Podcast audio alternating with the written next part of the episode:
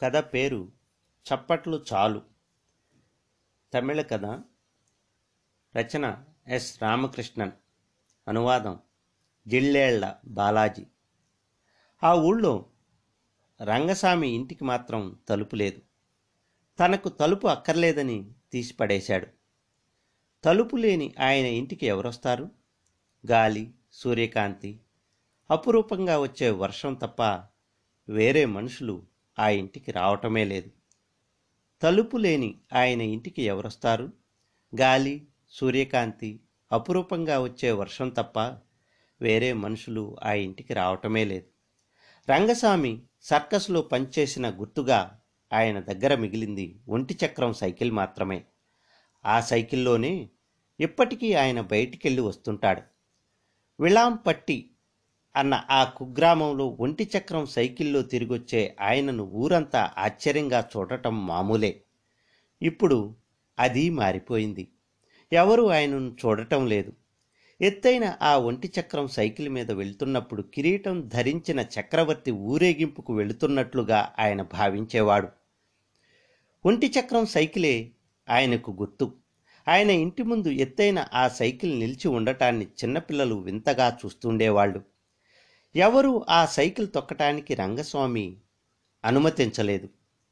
అది ఒట్టి సైకిల్ మాత్రమే కాదు పద్దెనిమిదేళ్ళ అతని సర్కస్ జీవితానికి గుర్తుగా ఉన్న చిహ్నం కదా. ఊళ్ళో బతకటానికి మార్గం లేక ఉద్యోగం వెతుక్కుంటూ ఉత్తరాదికి వెళ్ళిన రంగస్వామి సర్కస్లో చేరతాడని కలలో కూడా అనుకోలేదు. కానీ యాదృచ్ఛికంగా కలుసుకుని అలవాటైన ఉత్తమ్ సింగ్ స్నేహమే ఆయనను సర్కస్లో చేరేలా చేసింది. ఉత్తమ్ సింగ్ సర్కస్లో జంతు వైద్యుడిగా ఉండేవాడు. రాయల్ సర్కస్లో బార్ ఆడే వ్యక్తిగా కళ్ళకు గంతలు కట్టుకుని తాడు మీద నడిచే వ్యక్తిగా ఒంటి చక్రం సైకిల్ మీద విన్యాసాలను చేసే వ్యక్తిగా ఎన్నో సాహసాలను ప్రదర్శించి చప్పట్ల ప్రశంసలను పొందినవాడు రంగస్వామి. సర్కస్లో ఆయన పేరు రంగా. సర్కస్ ప్రకటన కరపత్రాల్లో ఆయన ఫోటోను పెద్దదిగా వేసేవాళ్ళు.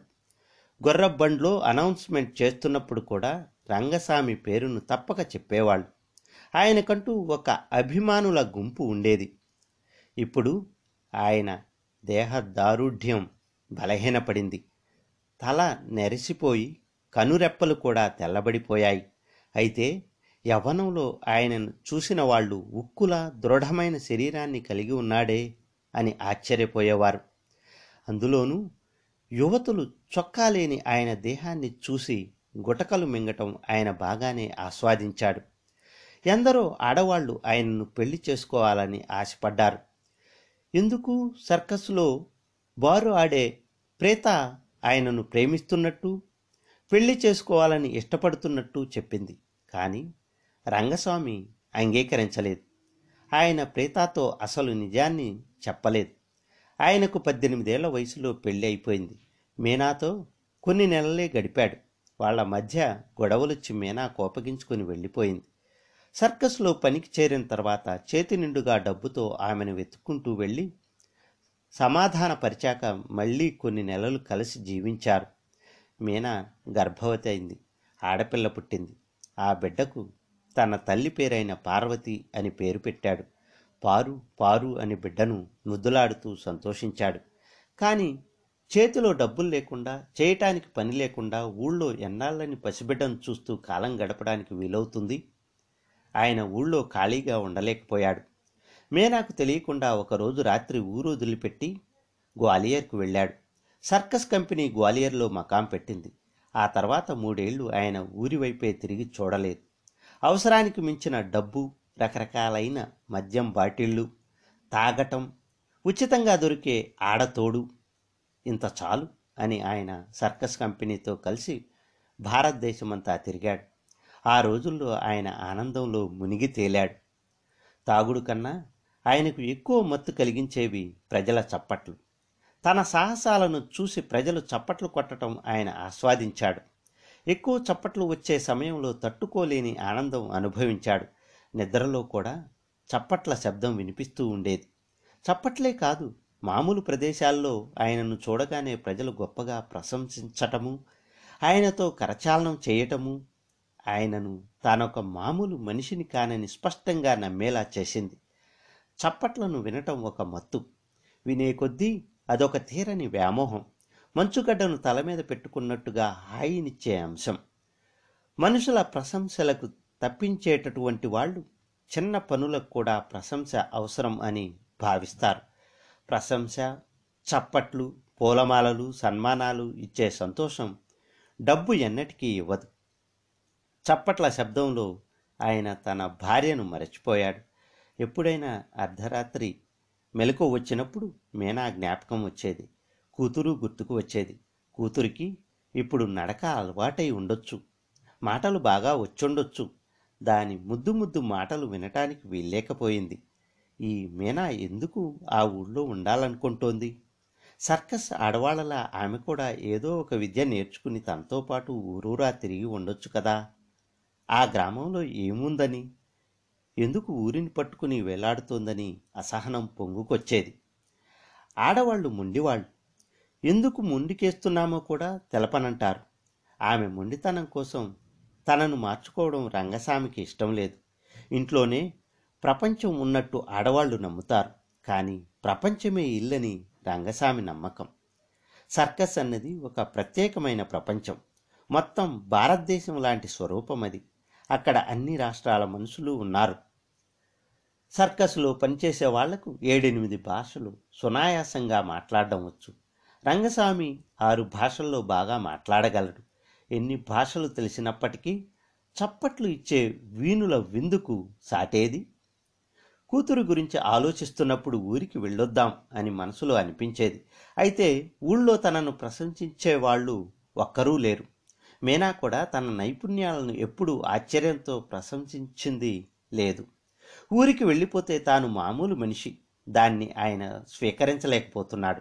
అందుకోసమే ఊరికి వెళ్ళకుండా ఉండిపోయాడు. సర్కస్ను చూడ్డానికి వచ్చే గుంపులో తన కూతురు వయసున్న పిల్లల్ని చూస్తే మనసు ఉప్పొంగిపోయేది తన సాహసాలను తన కూతురు చూడాలి. చేతులు చరచి చప్పట్లు కొట్టాలి. అదే ఆయన తీరని కోరికగా మిగిలింది. ఒకరోజు రాత్రి షో ముగిచా ముగిశాక ఆ ఊరి ప్రముఖ వైద్యులు డాక్టర్ ముఖర్జీ ఆయనను వెతుక్కుంటూ వచ్చి మరుసటి రోజు తన ఇంటికి విందుకు రావాల్సిందిగా ఆహ్వానించారు. అలా చాలా చోట్ల ఆయనను ఆహ్వానించి విందు ఇచ్చిన వాళ్ళు చాలామందే ఉన్నారు. కొన్నిసార్లు బహుమతులు ఇవ్వటం కూడా మామూలే. రంగస్వామి వస్తానని అంగీకరించాడు. డాక్టరే వచ్చి కారులో పిలుచుకుని వెళ్తానని చెప్పారు. కారులో డాక్టర్ గారింటికి వెళ్ళాడు. ఇంట్లోని తన వాళ్ళను డాక్టర్ పరిచయం చేశారు. తర్వాత సన్నని గొంతుతో ముఖర్జీ ఆయనను అడిగారు. నా కూతురు మీతో ఒక ఫోటో తీయించుకోవాలని ఆశపడడం వల్లనే మిమ్మల్ని విందుకు ఆహ్వానించాను. పాపతో కలిసి మీరు నిలబడి ఉన్నట్టుగా ఒక ఫోటో తీసుకోవచ్చా? ధారాళంగా తీసుకోవచ్చు అన్నాడు రంగస్వామి. తన తల్లి వెనక సిగ్గుపడుతూ దాక్కుని నిలబడుతున్న డాక్టర్ గారి నాలుగేళ్ళ కూతురుకేసి చేతుల్ని చాపాడు రంగస్వామి. ఆ అమ్మాయి జంకుతూ దగ్గరకొచ్చింది. ఆ అమ్మాయిని నవ్వుతూ పైకెత్తుకుని ఫోటో తీయించుకోవటానికి తయారుగా నిలబడ్డాడు. ఆ పసిదాని కళ్ళల్లో కనిపిస్తున్న ఆనందాన్ని ఆయన గ్రహించగలిగాడు. డాక్టర్ తన కెమెరాలో నాలుగైదు ఫోటోలు తీశారు. ఆ పాపను కిందకు దించగానే ఆయనకు తెలియకుండానే మనసు పారు పారు అని పలికింది. తన సొంత కూతుర్ని తను ఇలా ఎత్తుకోనే లేదే? కూతుర్ని ఒక్కసారి కూడా ఆనందింప చేయలేదే? ఏం జీవితం ఇది? ఎందుకిలా ఊరూరా తిరుగుతున్నానని అనిపించింది. డాక్టర్ కుటుంబం ఆయనతో కలిసి ఫోటోలు తీయించుకుంది. డాక్టర్ కూతురు ఆయనకు ఒక బొమ్మను బహుమతిగా ఇచ్చింది. అది ఇంగ్లండ్ నుండి తీసుకొచ్చిన ప్రత్యేకమైన బొమ్మ. కీ ఇస్తే చప్పట్లు చరుస్తుంది. ఆ బొమ్మ చప్పట్ల శబ్దం ఎంతో వినసొంపుగా ఉంది. తనకు సరైన బొమ్మనే ఇచ్చిందే అని ఆ పసిదాని చేతులను పట్టుకుని కరచాలనం చేశాడు. డైనింగ్ టేబుల్ దగ్గర రంగస్వామి అన్నాడు. మీ కూతురు వయసే నా కూతురికి సంతోషం. మీ కూతురి పేరేంటి? అని డాక్టర్ భార్య అడిగింది. పారు చెప్పాడు రంగస్వామి. బిడ్డల్ని సంతోషపెట్టడం కన్నా గొప్ప విషయం ఇంకేదీ ఉండదు. నా దగ్గర బీరువా నిండుగా డబ్బుంది. నాతో నా కూతురికి ఏమైనా కొనివ్వగలను. కానీ పాప ఇప్పటి వరకు ఏమీ కోరుకోలేదు. సర్కస్లో మిమ్మల్ని చూశాకే ఆమె మొట్టమొదట మీతో కలిసి ఒక ఫోటో తీయించుకోవాలని ఆశపడింది. ఒక తండ్రిగా దాన్ని నెరవేర్చడం గొప్ప ఘనకార్యంగా భావిస్తున్నాను. ఒకవేళ మీరు రావటానికి నిరాకరించి ఉంటే నేనెంతో బాధపడి ఉండేవాణ్ణి. కూతురి కోరికను నెరవేర్చలేని తండ్రిగా ఉండటం దౌర్భాగ్యం అన్నారు డాక్టర్. రంగస్వామికి ముద్ద మింగుడు పడలేదు. కూతురి జ్ఞాపకం మనసులో తొలచటం మొదలుపెట్టింది. ఎందుకు తానిలా కూతుర్ని ప్రేమించలేదు? అది నా రక్తం కదా. తనను తలుచుకుని కూతురు తప్పించి ఉంటుంది. ఆ రాత్రికే ఊరికి వెళ్ళాలనిపించింది. డాక్టర్ ఆయనను తన కారులో సర్కస్ దగ్గర విడిచిపెడుతున్నప్పుడు కవర్లో వెయ్యి రూపాయల డబ్బు పెట్టారు. ఆయన కరచాలనం చేస్తూ అన్నారు ఎందరినో మీరు సంతోషపెట్టుంటారు. వాటన్నింటికన్నా కూడా గొప్ప విషయం నా కూతుర్ని సంతోషపెట్టడం. ఈ సాయాన్ని నా జీవితంలో మర్చిపోలేను. కృతజ్ఞతలు. డాక్టర్ నుండి వీడ్కోలు తీసుకుని తన గుడారంలోకి వెళ్ళగానే ఒక నెల విరామం తీసుకుని ఊరికి వెళ్ళాలనిపించింది. సర్కస్లో ఉన్న ఫలంగా ఎవరు విరామం తీసుకోవడానికి వీలు కాదు. అందుకే సర్కస్ యజమాని తర్వాత నెల సర్కస్ కాన్పూర్ వెళ్ళేంత వరకు ఆయన కార్యక్రమాలు కొనసాగించాలని కోరారు.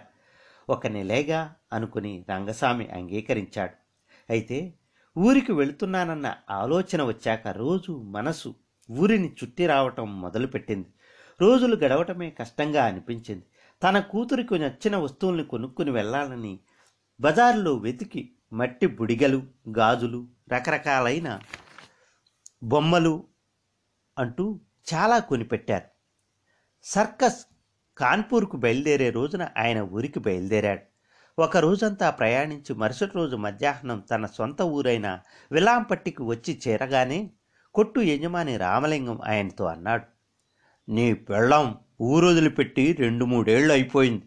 వాళ్ళు అత్తికొళంకు వెళ్ళిపోయారు. అక్కడ ఎవరున్నారు? మీనా ఎందుకు అత్తికొళం వెళ్ళిందని అసహనం కలిగింది. రంగస్వామి అత్తికొళం వెళ్ళేసరికి రాత్రి అయిపోయింది. అదొక చిన్న గ్రామం. వంద ఇళ్ళ కన్నా తక్కువే ఉంటాయి. మీనా ఆ ఊళ్ళో ఆమె అవ్వతో కలిసి ఉంటోంది. చిన్న గుడిసె. ఆయన వెళ్ళేసరికి ఇల్లంతా పొగతో నిండిపోయి కనిపించింది. తలుపు తీసుకుని లోపలికి వెళ్ళగానే మీనా ఆయన్ను చూసి నిర్ఘాంతపోయింది. ఆయన అనుకున్నట్టుగానే మీనాను ఆయన కూతురు ఆయన రాకకు సంతోషించలేదు. వారు పొడవుగా పెరిగింది. ఆయన ఆశగా కౌగలించుకోవటానికి కూతుర్ని దగ్గరికి పిలవగానే ముఖం పక్కకు తిప్పుకుంది. ఆ ఇంట్లో ఎవరు ఆయనతో ఒక్క మాట కూడా మాట్లాడలేదు. ఇప్పుడు ఎందుకు వచ్చినారు మీ సావాసమే వద్దనే కదా ఊరిని వదిలి వచ్చి కూలీ పని చేసుకుని బతుకుతా ఉండాం. కూతురి జ్ఞాపకం ఇప్పుడే వచ్చినట్టుండాది? అంది మీనా. ఎందుకు మీనా? ఇట్లా మాట్లాడుతూ ఉండావు. నా కూతుర్ని చూడ్డానికి రావటం తప్ప? కూతుర్ని చూడడం అయిందిగా? ఇంకా బయలుదేరండి. నేను సర్కస్ పనిని వదిలేసి వచ్చినాను మీనా. ఇంకా నీతోనే ఉండబోతున్నాను. చాలు సామి మిమ్మల్ని కట్టుకొని నేను పడ్డ కష్టం. పరిగెత్తే కాలు ఒక్క దినము ఇంట్లో ఉండదు. నాలుగు దినాలు ఉండి చెప్పా పెట్టకుండా పారిపోయే మడిచే కదా మీరు. ఇప్పుడు ఏ పాశం పొడుచుకొచ్చిందంట? అదే తప్పు తెలుసుకున్నాను. చెప్తున్నాను కదా అన్నాడు. ఆ మాటలన్నీ వద్దు. మీతో కలిసి బతకడానికి నా వల్ల కాదు అంది మీనా. అయితే నేను యాడికెళ్ళాలా అన్నాడు. మీ విద్యను చూసి చప్పట్లు చరిసినారే వాళ్ళ వెళ్ళకపోండి పోండి మాకు మీ బంధుత్వమే వద్దు. అట్టా చెప్తే ఎట్టామేనా అదే ఇంకా ఇంటితోటే ఉంటానని చెప్తాండాగా. అన్నాడు రంగస్వామి. వాళ్ళ గొడవను కోపంగా చూస్తా ఉన్న కూతురు అంది. మిమ్మల్ని ఎవరు రమ్మన్నారు? నువ్వు తలుపు ముయ్యమ్మా? మీనా చెప్పిన దానికన్నా పారు చెప్పటమే ఆయన తట్టుకోలేకపోయాడు. తాను తీసుకొచ్చిన వస్తువులను అక్కడే పెట్టేసి ఇంట్లో నుండి బయటకు వచ్చాడు ఆయన కంటి ముందరే పారు ఆ బహుమతులన్నింటినీ విసిరిపారేసింది. ఈ ఊరినంతా సంతోషపెట్టడానికి వీలైన తనకు ఇంటి వాళ్ళను సంతోషపెట్టడానికి వీలు కాలేదు. ఎవరో ఒక డాక్టర్ కూతురు తనతో కలిసి ఫోటో తీయించుకోవడానికి ఆశపడింది. కానీ సొంత కూతురు తనను అసహించుకుంటోంది. విలాంపట్టి నుండి ఆ రాత్రికి రాత్రే ఆయన మళ్ళీ సర్కస్కు బయలుదేరి వెళ్ళిపోయాడు. మనసులో ఆవేదన దిగులు కమ్ముకోవటం వలన ఆయన ఆలోచనలు మారిపోయాయి. తాగటం మొదలుపెట్టాడు. ఒంటరితనంతో ఏడ్చాడు. శ్రద్ధ పెట్టట పెట్టని కారణంగా రెండుసార్లు ప్రమాదానికి లోనై కాళ్ళు వెణికింది సర్కస్లో ఆయన ప్రాభవం క్రమంగా తగ్గిసాగింది. ఆయన కళ్ళకు గంతలు కట్టుకుని తాడు మీద నడుస్తున్నప్పుడు ఒక్కరు కూడా చప్పట్లు కొట్టడం లేదు. ఆ లోటు ఆయన తట్టుకోలేకపోయాడు. సర్కస్ను చూడడానికి వచ్చిన వాళ్ళను ఆయన అసహించుకున్నాడు. ఎవరికో దక్కుతున్న చప్పట్లను విని దహించుకుపోయాడు. తన తట్టలో నాణ్యం పడని బిచ్చగాడి పరిస్థితిలా ఉంది ఆయన జీవితం. తర్వాత ఆయనకు ఆయన ఒకరోజు సర్కస్ను వదిలి వెళ్ళిపోవాలనుకున్నాడు. ఆయనకు చేరవలసిన డబ్బిచ్చి వీడ్కోళ్ళు పలుకుతున్నప్పుడు తనకు సర్కస్లో ఉండే ఒంటి చక్రం సైకిల్ కావాలని అడిగి తీసుకుని విలాంపట్టి వచ్చి చేరాడు. సర్కస్లో నేర్చుకున్న ఎలక్ట్రిక్ పనుల్ని ఊళ్ళో చేయటం మొదలుపెట్టాడు. ప్రతిరోజు ఆయన తప్పకుండా చేసిన పని ఒంటి చక్రం సైకిల్ను నడుపుకుంటూ అతికులం వరకు వెళ్ళి రావటం. తన కూతురు ఏదో ఒకరోజు తనను అంగీకరిస్తుందన్నట్టుగా వాళ్ళ ఇంటి ముందు నుండి ఆయన ఒంటి చక్రం సైకిల్ను నడిపేవాడు. తన కూతురు కోసమే వింత వింత వస్తువులను చేసి తీసుకువెళ్ళేవాడు. అలా ఒకసారి పాట పాడే కుందేటి బొమ్మను ఒకదాన్ని చేశాడు. ఆ బొమ్మను పారు పట్టించుకోలేదు. ఇంకో రోజు కాగితపు కొంగల్ని చేసి వాళ్ళ ఇంటి ముందున్న చెట్టుకు వ్రేలాడదీశాడు పారు పెరిగి బడికి వెళ్ళేంత వరకు ఆయన దినం తప్పకుండా వాళ్ళ కోసం వెళ్ళిచ్చే వెళ్ళి వచ్చేవాడు. తర్వాత వాళ్ళు తన మీద పెంచుకున్న అసహ్యము వ్యతిరేకత సరైనదేనని అర్థం చేసుకున్నవాడై వాళ్ళను ఒంటరిగా బ్రతకటానికి అనుమతిస్తున్నవాడిలా పక్కకు తప్పుకున్నాడు. రంగస్వామి ఇంట్లో ఇప్పుడు ఆ ఒంటి చక్రం సైకిల్ ఉంది. ఆయన భార్యో కూతురో ఆయన్ను క్షమించలేదు. ఆ సైకిల్ మీద ఆయన ఒంటరిగా ఊళ్ళో తిరుగుతున్నప్పుడల్లా ఎవరో ఒకరు ఆయన జీవితం గురించి మాట్లాడేవారు. ఇట్టే చప్పట్లు కొట్టే బొమ్మ ఇప్పుడు ఆయన దగ్గరుంది. అయితే దాన్ని చూడగానే ఆయనకు ఆత్రం ముంచుకొచ్చేది. దాన్ని తాళం చెవిని పీకి దూరంగా పడేశాడు. రెండు చేతులు చరచటానికి సిద్ధంగా ఉన్నట్టే నిలబడిపోయింది ఆ బొమ్మ. చప్పట్ల శబ్దం మధ్య దూరంగా భార్య కార్చిన కన్నీళ్ళ శబ్దం వెనకనే ఉండిపోయానే. కూతురి నవ్వులు ప్రేక్షకుల ఉత్సాహవంతమైన చప్పట్ల మధ్య వినిపించకుండా పోయాయే. ఆ డాక్టర్ చేపి చేసినట్టుగా తను కూతుర్ని సంతోషపెట్టలేకపోయాడు. తన జీవితం గొప్ప ఓటమి. తన నైపుణ్యాలన్నీ లోకాన్ని మాత్రమే సంతోషపెట్టగలవు. సొంత జీవితంలో దానికి ఏ చోటు లేదు. తప్పకుండా ఏదో ఒకరోజు తన కూతురు తనను అర్థం చేసుకుంటుంది అభిమానిస్తుంది. అంతవరకు ఎదురు చూడటమే అని ఆయన తనను తాను ఇంట్లో బందీ చేసుకున్నాడు. విడిపోవటం ఇంతటి లోతైన మనక్షోభను అసహ్యాన్ని కలిగిస్తాయని ఆయన పూర్తిగా గ్రహించాడు. తన కూతురు పెరిగే రోజుల్లో తాను కలిసి ఉండలేకపోయిన తప్పును దేనితోనూ సరిచేయలేమని ఆయనకు అర్థమైంది. విరిగిపోయిన పింగాణి పాత్రలను కూడా అతికించటానికి జిగురును రూపొందించేశారు. కానీ విడిపోయిన బంధుత్వాన్ని కలపటానికి ఏ జిగురు ప్రపంచంలో లేదు. తన అసహాయతతో ఆయన ఎన్నో రేయింబావులను గడిపాడు. మనోవేదన ముదిమిని వేగంగా వెంటబెట్టుకొచ్చింది. ఎప్పుడైనా దూరంగా తన కూతురును భార్యను చూసినప్పుడు మనసు సంతోషించేది. వాళ్ళు ఆయన్ను పట్టించుకోవడమే మానేశారు. తిరిగి చూడటం కూడా లేదు. సొంత కూతురి అసహ్యాన్ని సంపాదించుకోవటం కన్నా తనకిక దండన ఏదీ లేదు అని తనలో తానే సణుగుతూ ఉండేవాడు. ఈ ప్రపంచంలో మనిషి యాచించే ఏ వస్తువైనా నిరీక్షణతో పట్టుదలతో ఎలాగైనా దొరకపూచుకోవచ్చు. కానీ దూరమైపోయిన బంధుత్వం నుంచి ప్రేమను సంపాదించటం అంత సులభం కాదు. తన తప్పును గ్రహించిన కారణం చేత రంగస్వామి ఎప్పుడైనా తనను వెతుక్కుంటూ కూతురు భార్య వస్తారేమోనని నమ్మాడు.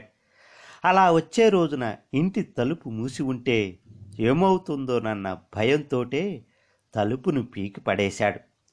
తలుపు లేని ఇల్లు రంగస్వామి మనసులాగానే కూతురి కోసము భార్య కోసము ఎదురు చూస్తోంది నిరీక్షించటం తప్ప బంధుత్వాలు కలవటానికి వేరే మార్గాలు లేవే. గాలి వర్షము సూర్యుడు ఆ విషయాన్నే రంగస్వామికి గుర్తు చేస్తున్నాయి. ఆయన దాన్ని గ్రహించాడు.